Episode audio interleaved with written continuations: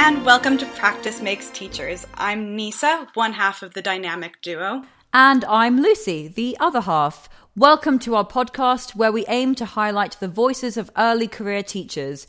We felt that there were so many forums for experienced educators to be heard, but not as many for those just starting out. So this podcast is for you. We want to hear from newer voices about your struggles, your passions, what you've learned, what you're processing, your inspirations, the positives you take away, maybe even the slightly less savory parts of the job.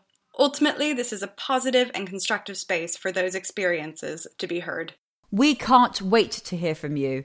Our first episode will be a conversation between myself and Nisa so that you can get to know a bit more about who we are as teachers, where we are in our careers, and see the world of education through our eyes. Please do also check out our blog where you will find articles from us and our team of contributors, along with bite sized profiles of early career teachers from all over. If you would like to feature on the podcast or blog, or have anything else you want us to discuss, please do get in touch via our website. We can't wait. So thank you for listening. And remember, practice doesn't make perfect, practice makes you.